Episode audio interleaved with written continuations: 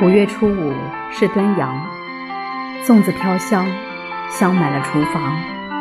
是妈妈把苇叶泡过阳光，糯米和着草叶香。尝口煮好的鲜肉粽，嘴角泛起油光。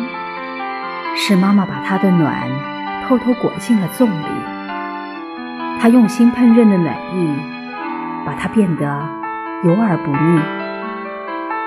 又到端午，一起来尝口鲜肉粽，想把人间烟火中最轻易而饱满的幸福分享给你。